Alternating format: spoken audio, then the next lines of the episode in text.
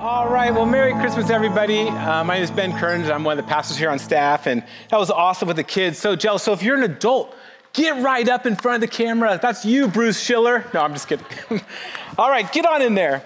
Hey, it is. Uh, we're gonna take a look uh, at the word, and I love this idea of the gift. And there's so many good gifts, and uh, it's interesting. As a kid, you know, you just see gifts coming, but as a parent, there's this other end where you give gifts. I don't know if you, as a parent, you've ever given a gift and like someone actually missed out on it. Um, and this happened to my poor son Noah. You know, he, he went to Frontier Ranch uh, this summer going into his sixth grade year, and he'd already been a couple times. And so we knew the deal that he'd go off to camp, spend a week without us, and he'd come back dirty, and, uh, and we'd give him some money. And really, he would spend all of his money, like by day two. He'd buy all the milkshakes and ice cream and toys and shirts and hats and buy everything. And then by Tuesday, and he'd be done. And so I thought, as his dad, I'm going to hook him up. I'm going to give him an extra 20 bucks for him to go wild at camp. And uh, so I had this brilliant idea, though I didn't want to just give him 20 bucks in the front end because then he would just eat all this junk food on Monday and Tuesday and be in the same problem. So I thought, you know, he kind of struggles with his hygiene a little bit. And so I thought I'd put it in his toiletry bag. I'd hide it in there. And I'm sure by Wednesday, he would get around to brushing his teeth and he would see this gift, this 20 extra bucks, right? I took it out of my checking account and I'm done with it. I gave it to him and I was just thinking, oh, he is going to be pumped. By Wednesday or Thursday, he's going to have all this extra money to goof off with at camp. And uh, I knew my plans went, went a little south because when we picked him up on Saturday, he was wearing swim trunks. And we're like, Did you go swimming already? And he's like, No, no, we went swimming on Tuesday. And I'm like, Oh boy. And, uh, and so, sure enough, we came home, we opened up his bag, and his bag is pristine perfect. All the clothes are put exactly where they are, which meant his toiletry bag was put exactly where it was, which meant when I opened it up, there was, the brand new crisp $20 bill that he missed out on because he forgot to brush his teeth and change his clothes his sixth grade year at camp. But he's come a long way. So, um, but I thought, gosh, isn't that wild? As a, as a dad, I wanted to bless him, right? I, I, had this present, I paid for it, I gave it to him, and I just wanted to, him to enjoy this gift and yet he totally missed out on it. And, uh, and I love the passage that uh, Shelley read out of Isaiah. It says this, right? For unto us a child is born, to us a son has been given. We have been given this gift. The government will be on his shoulders, and he will be called Wonderful Counselor, Mighty God, Everlasting Father, and Prince of Peace. This is this gift that God has extended to us. And I love all uh, Advent long, we've been looking at this idea of the gift. And now it is, it's Christmas, and we recognize the gift has been given. And I just wanted to, to ask this one question before we go through the rest of our Christmas time together. And that's really this that I don't want you to miss out on the gift that has already been given. You see, you and I have been given this gift by God. It's his son, Jesus, right? Who is going to be called Wonderful Counselor, Mighty God, Everlasting Father, and Prince of Peace. God has done all the work. He's extended this gift to us, and now it's just a matter for us to fully embrace it and receive it and take all the advantages of it. And I would hate for you to miss out on it. Because here's the deal everything, every single thing changes when we actually receive this gift that has already been given. Everything about who you are, about whose you are, about what God has for you changes the second you take advantage of this gift. John says it this way in, in the book of John, chapter 1, verse 12, it says this Yet to all who did receive him, right? So God has given us this gift in Jesus. And then John says, Yet to all who did receive him, to those who believed in his name, he gave the right to become children of God. You see, we're all made in the image of God, and we all value because we're made in the image of God. And there's this opportunity to be adopted into the family of God, and it's just hanging out there for us to grab a hold of. And once we take advantage of that, we are now have the right to become children of God. Children born not of natural descent, nor of human decision or a husband's will, but born of God. And you see, once we become children of God, everything changes. In fact, there's three things I just want to share with us really quickly tonight that changes. But here's the first thing. One is that we become the object of God's affection. And this is what I mean by that. Mike, my, I don't know if your kids have ever played sports or been in plays. My daughter, she likes doing plays. And I love watching kids do plays. It's so fun. They're trying out their skills, they're singing and they're dancing. And you see all these kids, and I look at these kids and I go, look at all those kids. They're so beautiful. But within five seconds, my eyes focus on my daughter, and all I see is her. She is the object of my affection. Right? I watch all these kids play Little League or play football, and I see all the kids happening, and I love it, but I'd zero in on my kid. Right? God has that. When we say yes to the gift of Christ and we become children of God, we now are the objects of God's affection. He zeroes in on us, He sees us, He loves us, and He cares for us. Not only do we become the object of God's affection, but we also get access to all of the rights of being children of God. And I learned this uh, the hard way when I was in high school. And I don't know about you, and you were in high school, um, if you had these sorts of friends. But my parents, you know, they loved cooking good food for us. It was nice and healthy. But they, were, we were a no junk food family. And if you're a teenager, that's like the worst kind of home to grow up in, the no junk food family. So I had a friend, my, my buddy Craig, and his family loved him. And they loved him so much that their the refrigerator was stocked with uh, those, those microwave hamburgers, with hostess, with sodas, and they had what we didn't have in our family lunch meat. Oh, it was incredible. And so for my entire high school career, every lunch we would go over to their house and just eat them out of house and home. I mean, we just ate so much food; it was unbelievable. And we were there so much that um, that that his mom Linda began calling us her boys. Like we're her boys. We're like, yeah, we're your boys. And like she was like our other mom, and we would call her mom, and she'd call us her boys. And and we had this relationship like like we were her family. But what I realized the hard way was not just that we are part of her family in her heart, but that was it. And the way I found this out is uh, my senior year, I found out that they were taking the family to Hawaii that summer. And I thought, oh, this is awesome. The boys, we're going to Hawaii. We are going to go and embrace our new family in Hawaii. And I can take my family and I'll send them a postcard because we're going. And as I was thinking about summer, thinking about us boys and her boys going to Hawaii, all of a sudden it became very clear that this affectionate term that we were her boys and she was our mom was nice when she fed us. She was a great hostess to us. But the truth is, she wasn't really our mom, right? Her kids got to go to Hawaii. Her kids got college paid for. Her kids got a brand new car. And we got lunch meat, which I'm super thankful for. But, right, there's a difference. And so we need to recognize we are guests in God's home. God, we get all access to God's love and affection and his blessings. But when we say yes to the gift of Christ, when we say yes to being invited into the family of God, then all of a sudden we go from being guests in the home to actually be recipients of every spiritual blessing that God has for us. I wrote down a couple of these because I think these are just incredible. These are some of the blessings that we have, not because we're made in the image of God, but when we say yes to Jesus, we become adopted into his family, and these blessings now are ours to hold on to. We are chosen by God. We are holy and blameless we are now the full recipients of all of God's love and his affection and his attention. We've been adopted into his family. I love the passage scripture says, you know, once we were not a people, and now we are a people. We've been redeemed through his blood. That means that all the, the death and destruction that has been that's happened to us and that we've caused, that Jesus can actually take and redeem and use for his glory. All of our sins have been forgiven.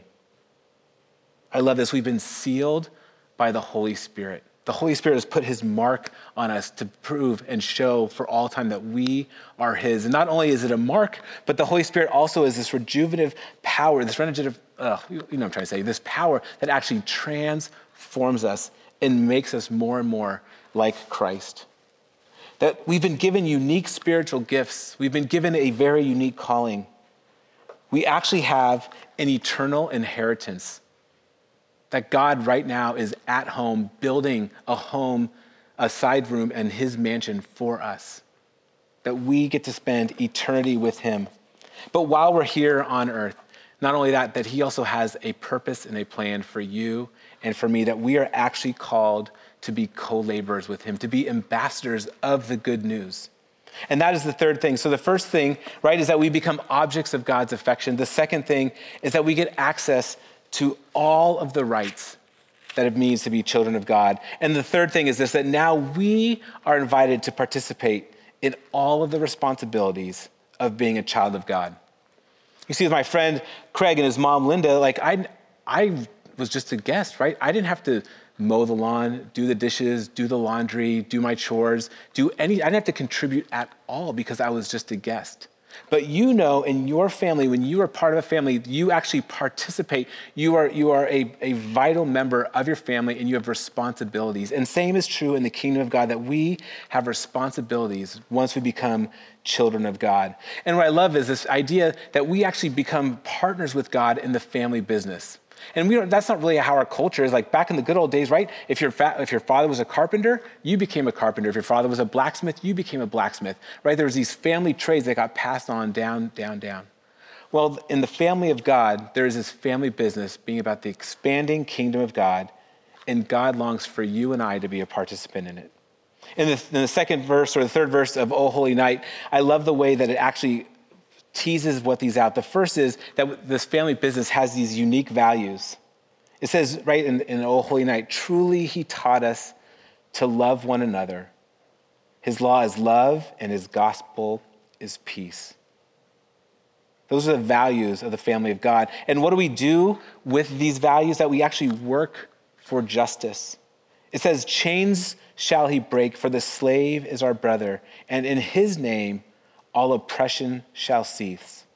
And we've been called by God to be partners and workers of this justice. And finally, the family value, right? The more that we get to know God, the more we fall in love with Him, the more we are just compelled to worship Him. The end of O Holy Night wraps it up like this says, Sweet hymns of joy, in grateful chorus raise we. Let all within us praise His holy name. And so that is the gift that has been given to you and has been given to me through Jesus Christ. God already paid the price, it's already been done, it's just hanging out there for us to take advantage of. Now, over this Advent season, I'd come in the office and I'd, you know, to, to sign off on, on expense reports and, you know, the, the important work of being a pastor in my office. But on the big table in our office was this box. And many of you got this box, right, on Starry Night. And our children's ministry put hundreds of hours to make all these bags and all this cool stuff. And you may not realize this, but every one of these boxes has your exact name on it. And this lonely box sat on the table for three whole weeks with this family's name on it. And I'd walk past my office and I would see this box. It would just make me sad because there is a family out there who signed up for Starry Night, who we had a box to give them, and they missed out all this work, right? It's already been done. It's no more skin off our back because we already did the work, and it was this gift that was just hanging out there that was missed. And this is just a fun little box, and you know, you missed out on a couple things. In fact, we'll make sure you get this in January. But I would hate, I would hate if you missed the opportunity to be adopted into the family of God, to, to think that being a guest in the family of God was all that there was to simply just eat from the fridge, which is super fun, to take advantage of all the goodies that it means of being a guest. That is so great. But I would hate it if you missed out on taking advantage of receiving the gift that has been given, saying yes to Christ, receiving Him, being adopted into His family, and taking full advantage of being the object of God's affection, taking access to all the rights of being a child of God, and then being invited to participate in all the responsibilities of being a child of God. And so, as we get ready to wrap up our time together at Christmas Eve, let me just offer a prayer for, for you and for I and for our church as we transition towards the end of this service. Let's pray.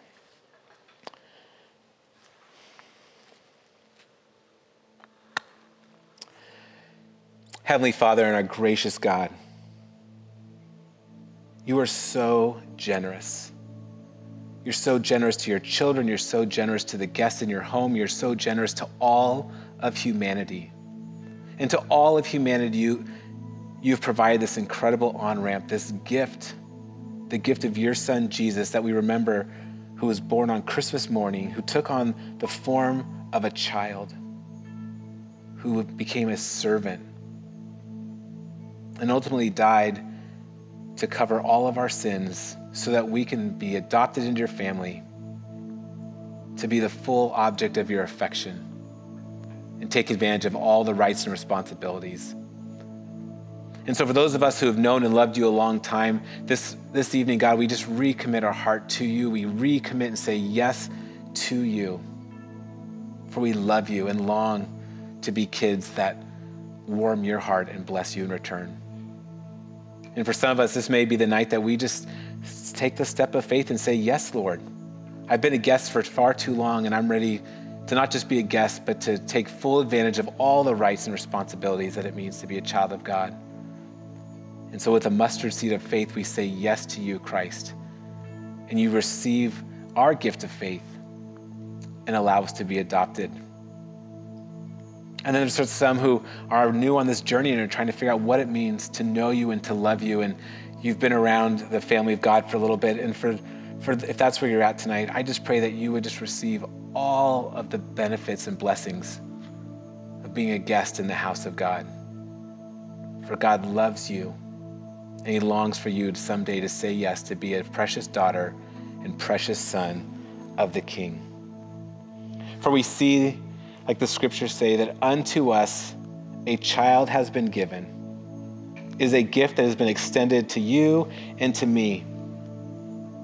You are a wonderful counselor. You are mighty God. You are our everlasting Father, and you are our Prince of Peace. And like the end,